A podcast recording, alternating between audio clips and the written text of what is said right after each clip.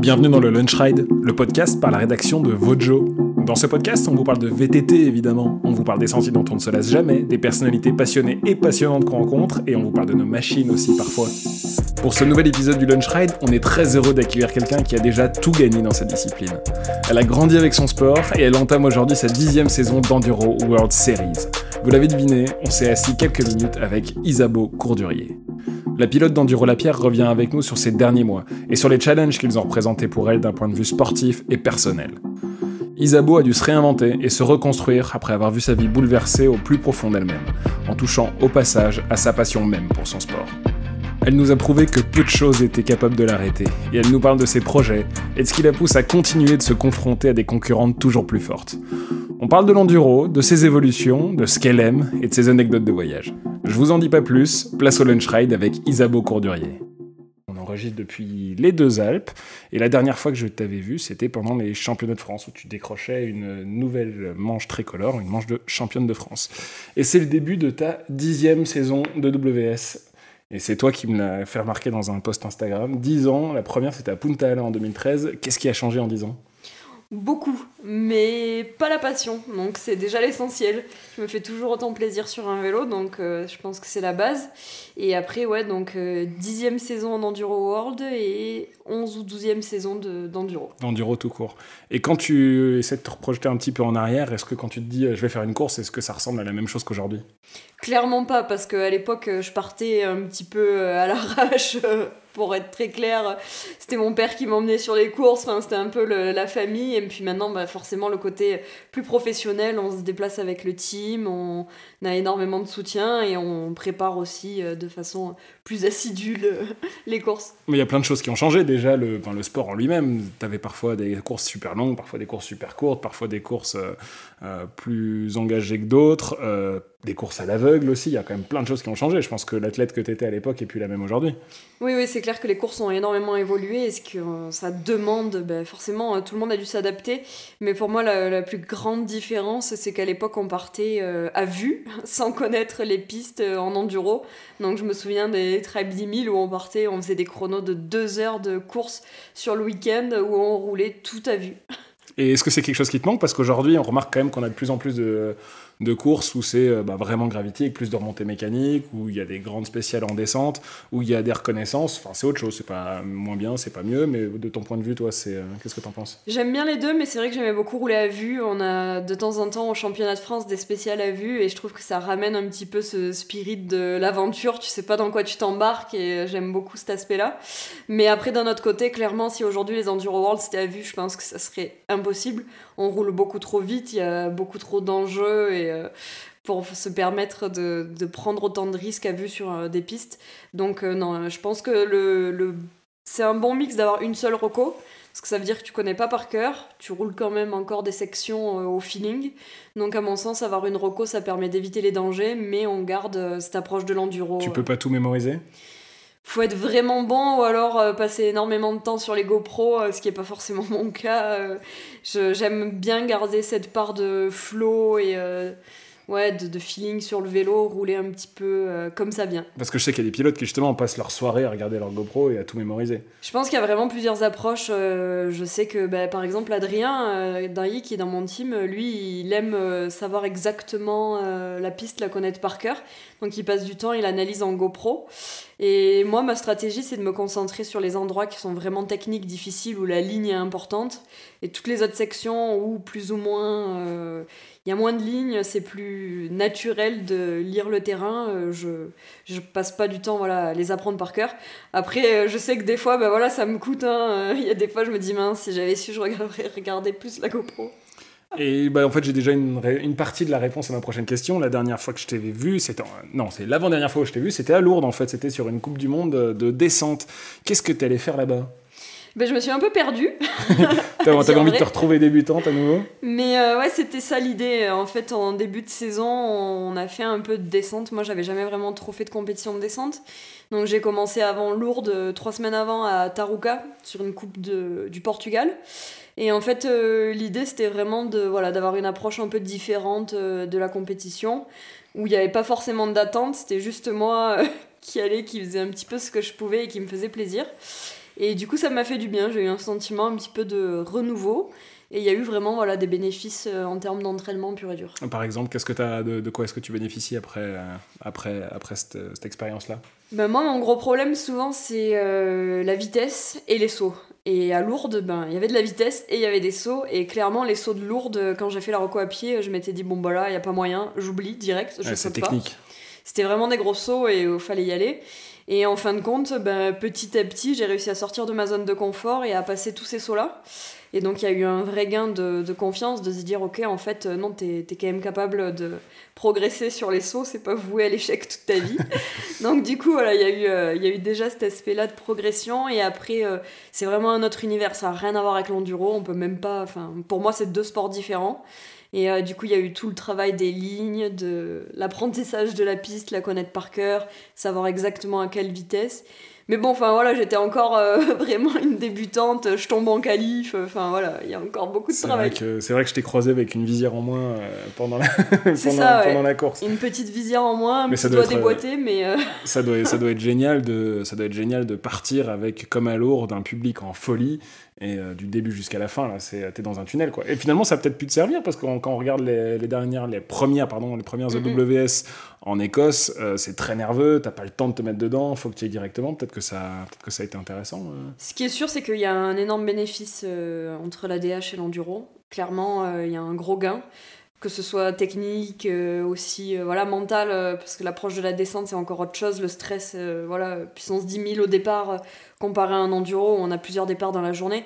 Donc c'est sûr que ça a fait du bien avant la première manche d'Enduro World Series de se mettre un petit peu ouais, une pression, euh, enfin une grosse pression même avec un chrono. Mais après, au-delà de ça, euh, je pense que Lourdes, ça m'a fait du bien euh, dans le sens où j'ai retrouvé vraiment du plaisir sur le vélo ce week-end-là. Et cette notion de me dire non, mais oublie un peu euh, le résultat, les attentes, parce que voilà, j'ai toujours l'impression qu'il y a beaucoup de monde qui, qui m'attend. Et là, à Lourdes, clairement, il y avait personne qui m'attendait, donc ça m'a fait du bien de voilà, pouvoir repartir un petit peu euh, à zéro pour cette saison. Euh. Une cadette. Et en cadette, justement, tu roulais en cross-country, donc tu as fait à peu près tout j'ai ouais, j'ai même fait du cyclocross aussi, des Coupes de France, donc euh, il me manque un petit peu des disciplines euh, dans le vélo encore, mais bon, je pense que c'est quand même pas demain que j'irai faire des courses de route. Est-ce que c'est pas justement là-dedans que bah il y a une partie du secret de comment t'adapter à comment t'adapter à, tous les terrains euh, sur les EWS quand tu vas en enduro partout dans le monde, des terrains différents, des formats différents, des longueurs différentes, des engagements techniques et physiques qui sont différents. Est-ce que c'est pas justement pour être un bon athlète, tu es obligé d'aller faire des piges un petit peu en cross-country, soit quand tu étais plus jeune, en descente maintenant Est-ce que c'est pas un peu ça la, recette du succès?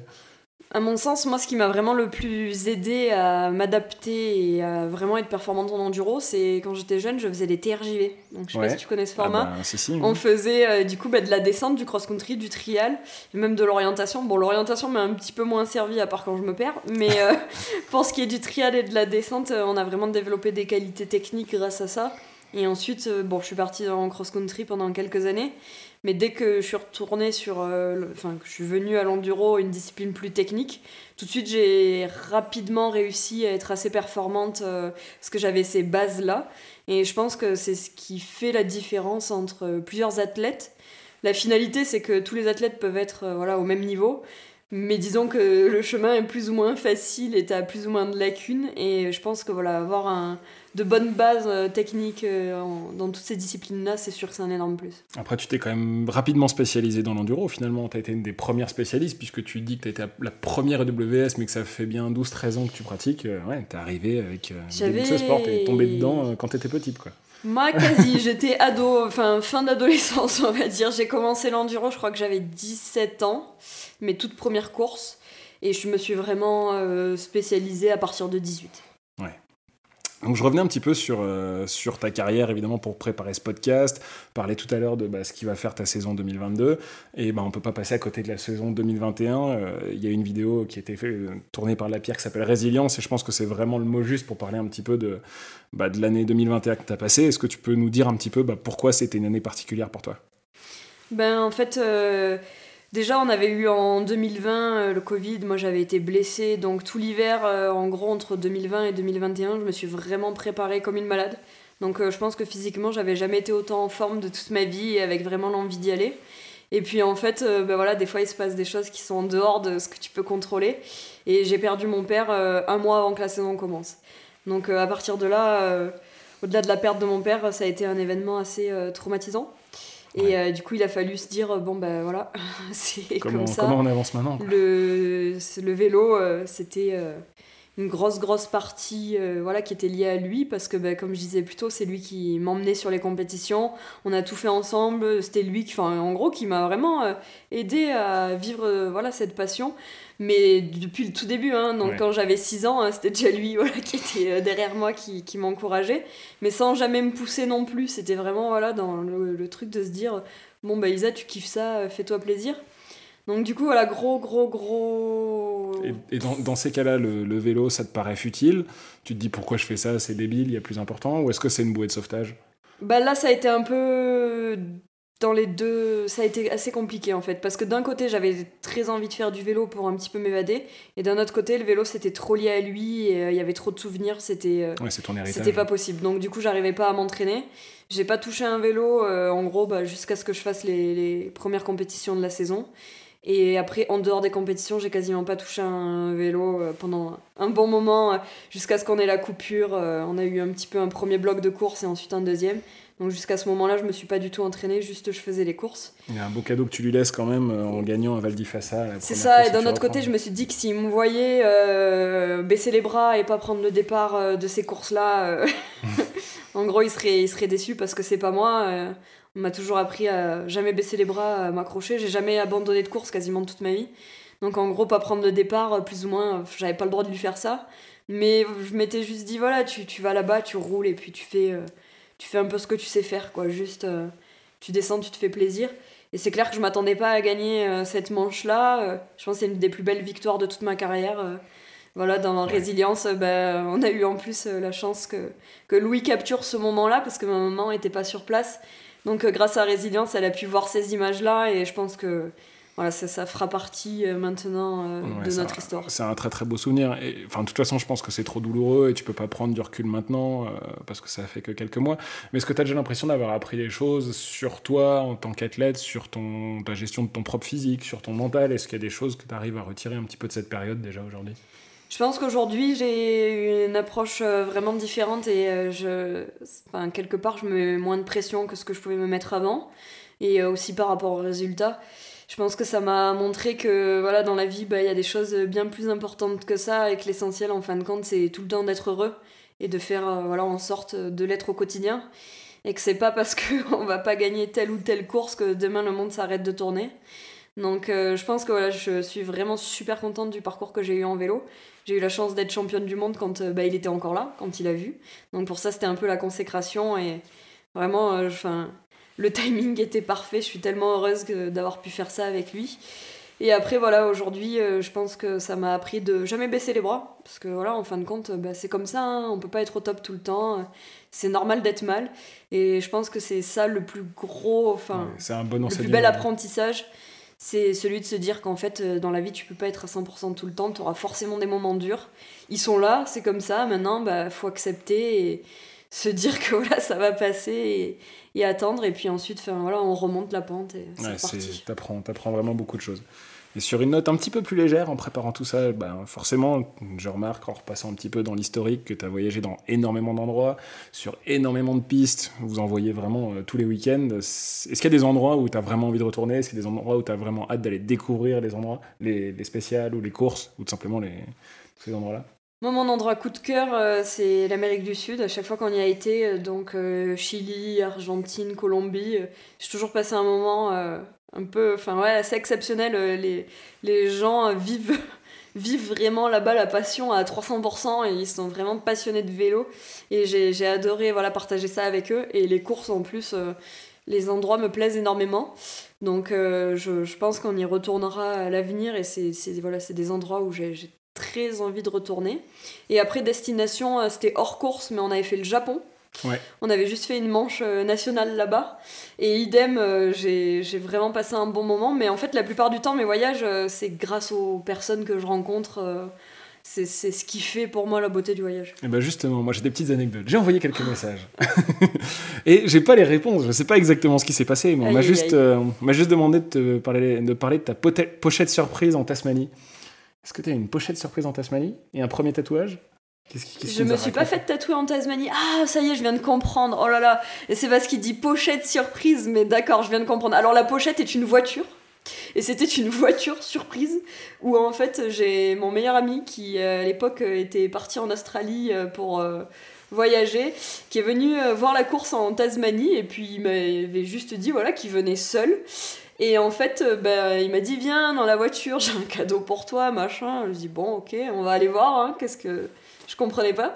Et en fait, dans la voiture, il avait caché mon deuxième meilleur pote et j'étais pas du tout au courant qu'en fait il allait être sur place. Et donc ça a été assez incroyable de se dire qu'au fin fond euh, de la Tasmanie j'avais mes deux meilleurs amis qui sont venus voir ma course. Donc du coup ouais, c'était pas une pochette surprise c'était une voiture surprise. Bon souvenir. Super bon souvenir. On avait passé un moment exceptionnel d'autant plus que je gagne euh, ma première manche d'Enduro World euh, là-bas avec Quand eux. Bah, c'est génial c'est un bon souvenir ça aussi et si on passe à la suite, si on passe à la saison qui arrive, et eh ben ça se muscle un petit peu chez les femmes si on regarde juste la première manche des AWS. T'en penses quoi? Est-ce que tu vois ça d'un bon oeil Ah bah bien sûr, je pense que les gens me connaissent et je suis vraiment euh, pas du tout dans cette, cette mentalité-là. Moi, bien au contraire, euh, j'adore voir voilà, que, que le niveau augmente, que ça roule de plus en plus fort chez les filles. Je suis toujours en train de faire en sorte que tout le monde, voilà, euh, profiter un peu de mon expérience aux plus jeunes qui arrivent en enduro. Donc non, très clairement, je le vois d'un super bon oeil et même au contraire, enfin moi, perso, ça me rend heureuse de me dire qu'on est dans un sport qui continue d'évoluer et où la place des filles continue de grandir aussi. Et c'est notamment dû au fait que voilà, maintenant, aujourd'hui, c'est assez ouvert euh, pour aller gagner en Enduro World. Et je trouve ça génial. Ouais, ce qui est chouette, c'est que tu as aussi des filles qui viennent d'un peu partout dans le monde. C'est pas juste une concentration de filles qui viennent forcément de France ou du Royaume-Uni, mais ça vient d'un petit peu partout dans le monde. Et surtout, toi, en tant qu'athlète, sur quoi est-ce que tu as envie de bosser pour progresser?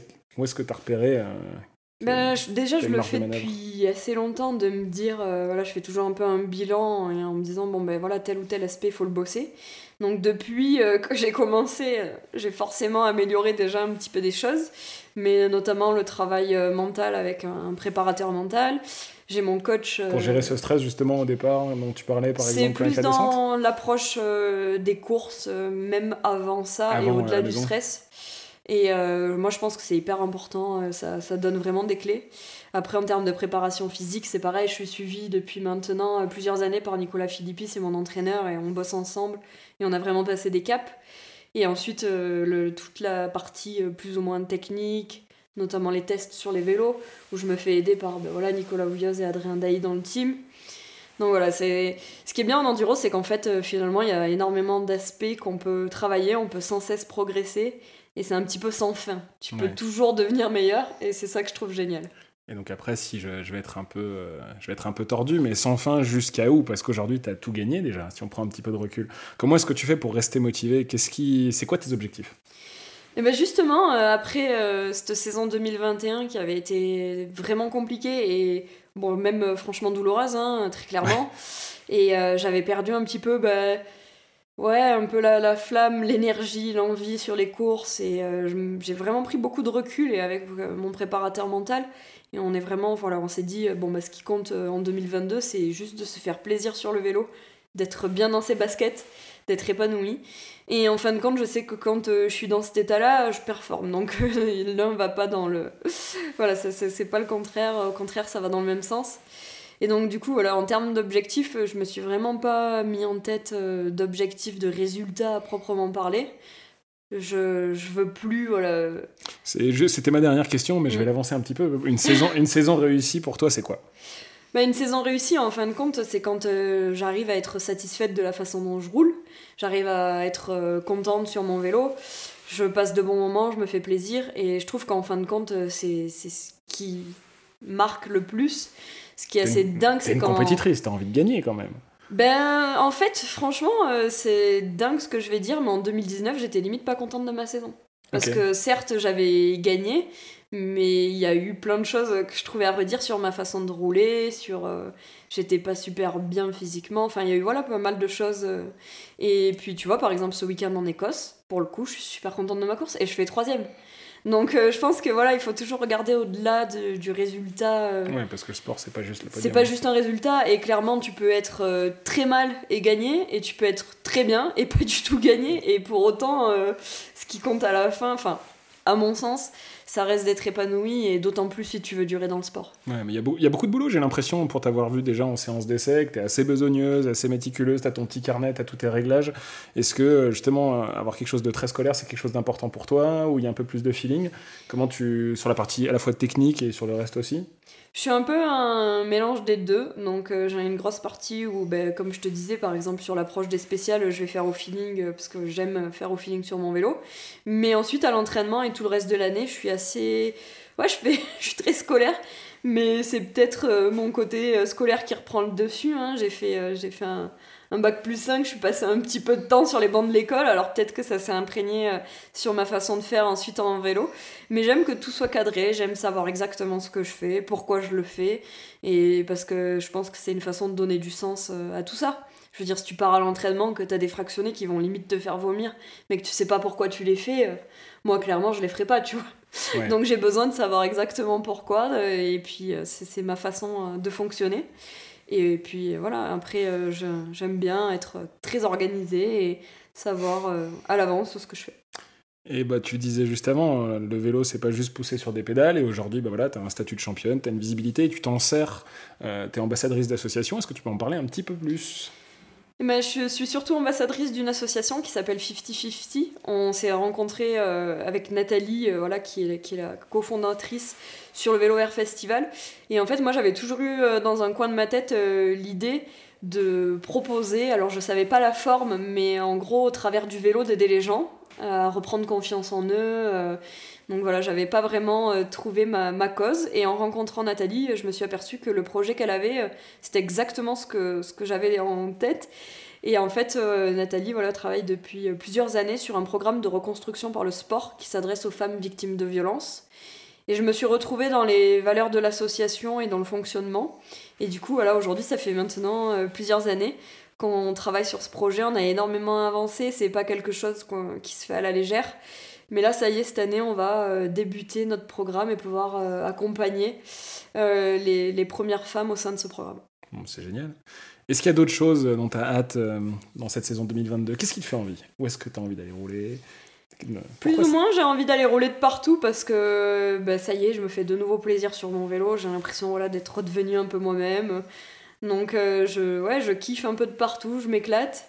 Et euh, j'ai surtout envie de repartir un peu en Amérique du Nord. Ça fait longtemps qu'on n'a pas fait des, des enduros euh, côté Canada États-Unis. Et euh, c'est pareil, toujours dans l'idée de, bah, de rencontrer un peu les gens là-bas. Et après, j'ai aussi envie de faire un petit peu des projets hors compétition, des petits projets vidéo, des petits projets en tant qu'ambassadrice, notamment sur les deux Alpes, des journées de ride entre filles, enfin voilà, tout plein de petits projets. Bon, ben c'est un bon programme, Isabeau. Eh ben, merci d'avoir pris un petit peu de temps et puis on te retrouve euh, de l'autre côté euh, des rubalises très rapidement. Le week-end prochain. Le week-end prochain. Allez, merci beaucoup. Merci. Le Lunch Ride, c'est terminé pour aujourd'hui. Merci de nous avoir écoutés. Si ça vous a plu, n'hésitez pas à nous le dire, à noter ce podcast et à le partager. Vous pouvez retrouver tout le travail de la rédaction sur votejomag.com, au format papier sur Vojo Magazine et évidemment sur les réseaux sociaux. A bientôt pour de nouveaux Lunch Rides.